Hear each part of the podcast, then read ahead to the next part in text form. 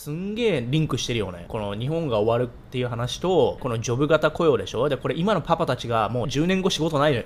うちの信者はお前ら10年後仕事ねえぞ、好きでないと。子供のこと考える前にお前ら仕事なくなるからお前ら頑張れよ。もう今、今、今ね、来てんのよ、この嵐は。スキルない人間、これから日本でも解雇されていく。ジョブ型雇用でスキルない文系卒や、ピュアサイエンス専攻で専門スキルがないやつも解雇で、年金65歳支給前に無一文になるぞということで、これ理系でピュアサイエンスはダメだよってこと言ってるのね。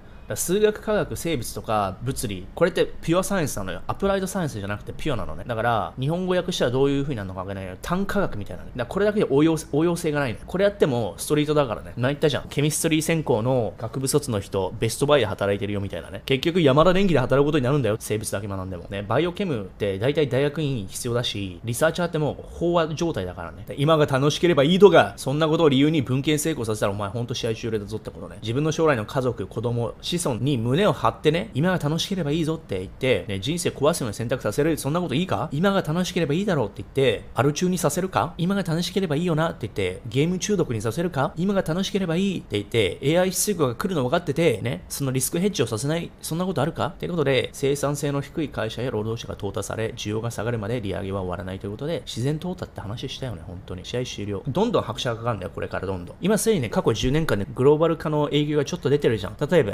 Airbnb とか Amazon とか日本に進出してるでしょ？海外の、てかまアメリカと北米のね、Uber もそうだけど、進出してるわけじゃん。グローバル化も避けられないわけよ。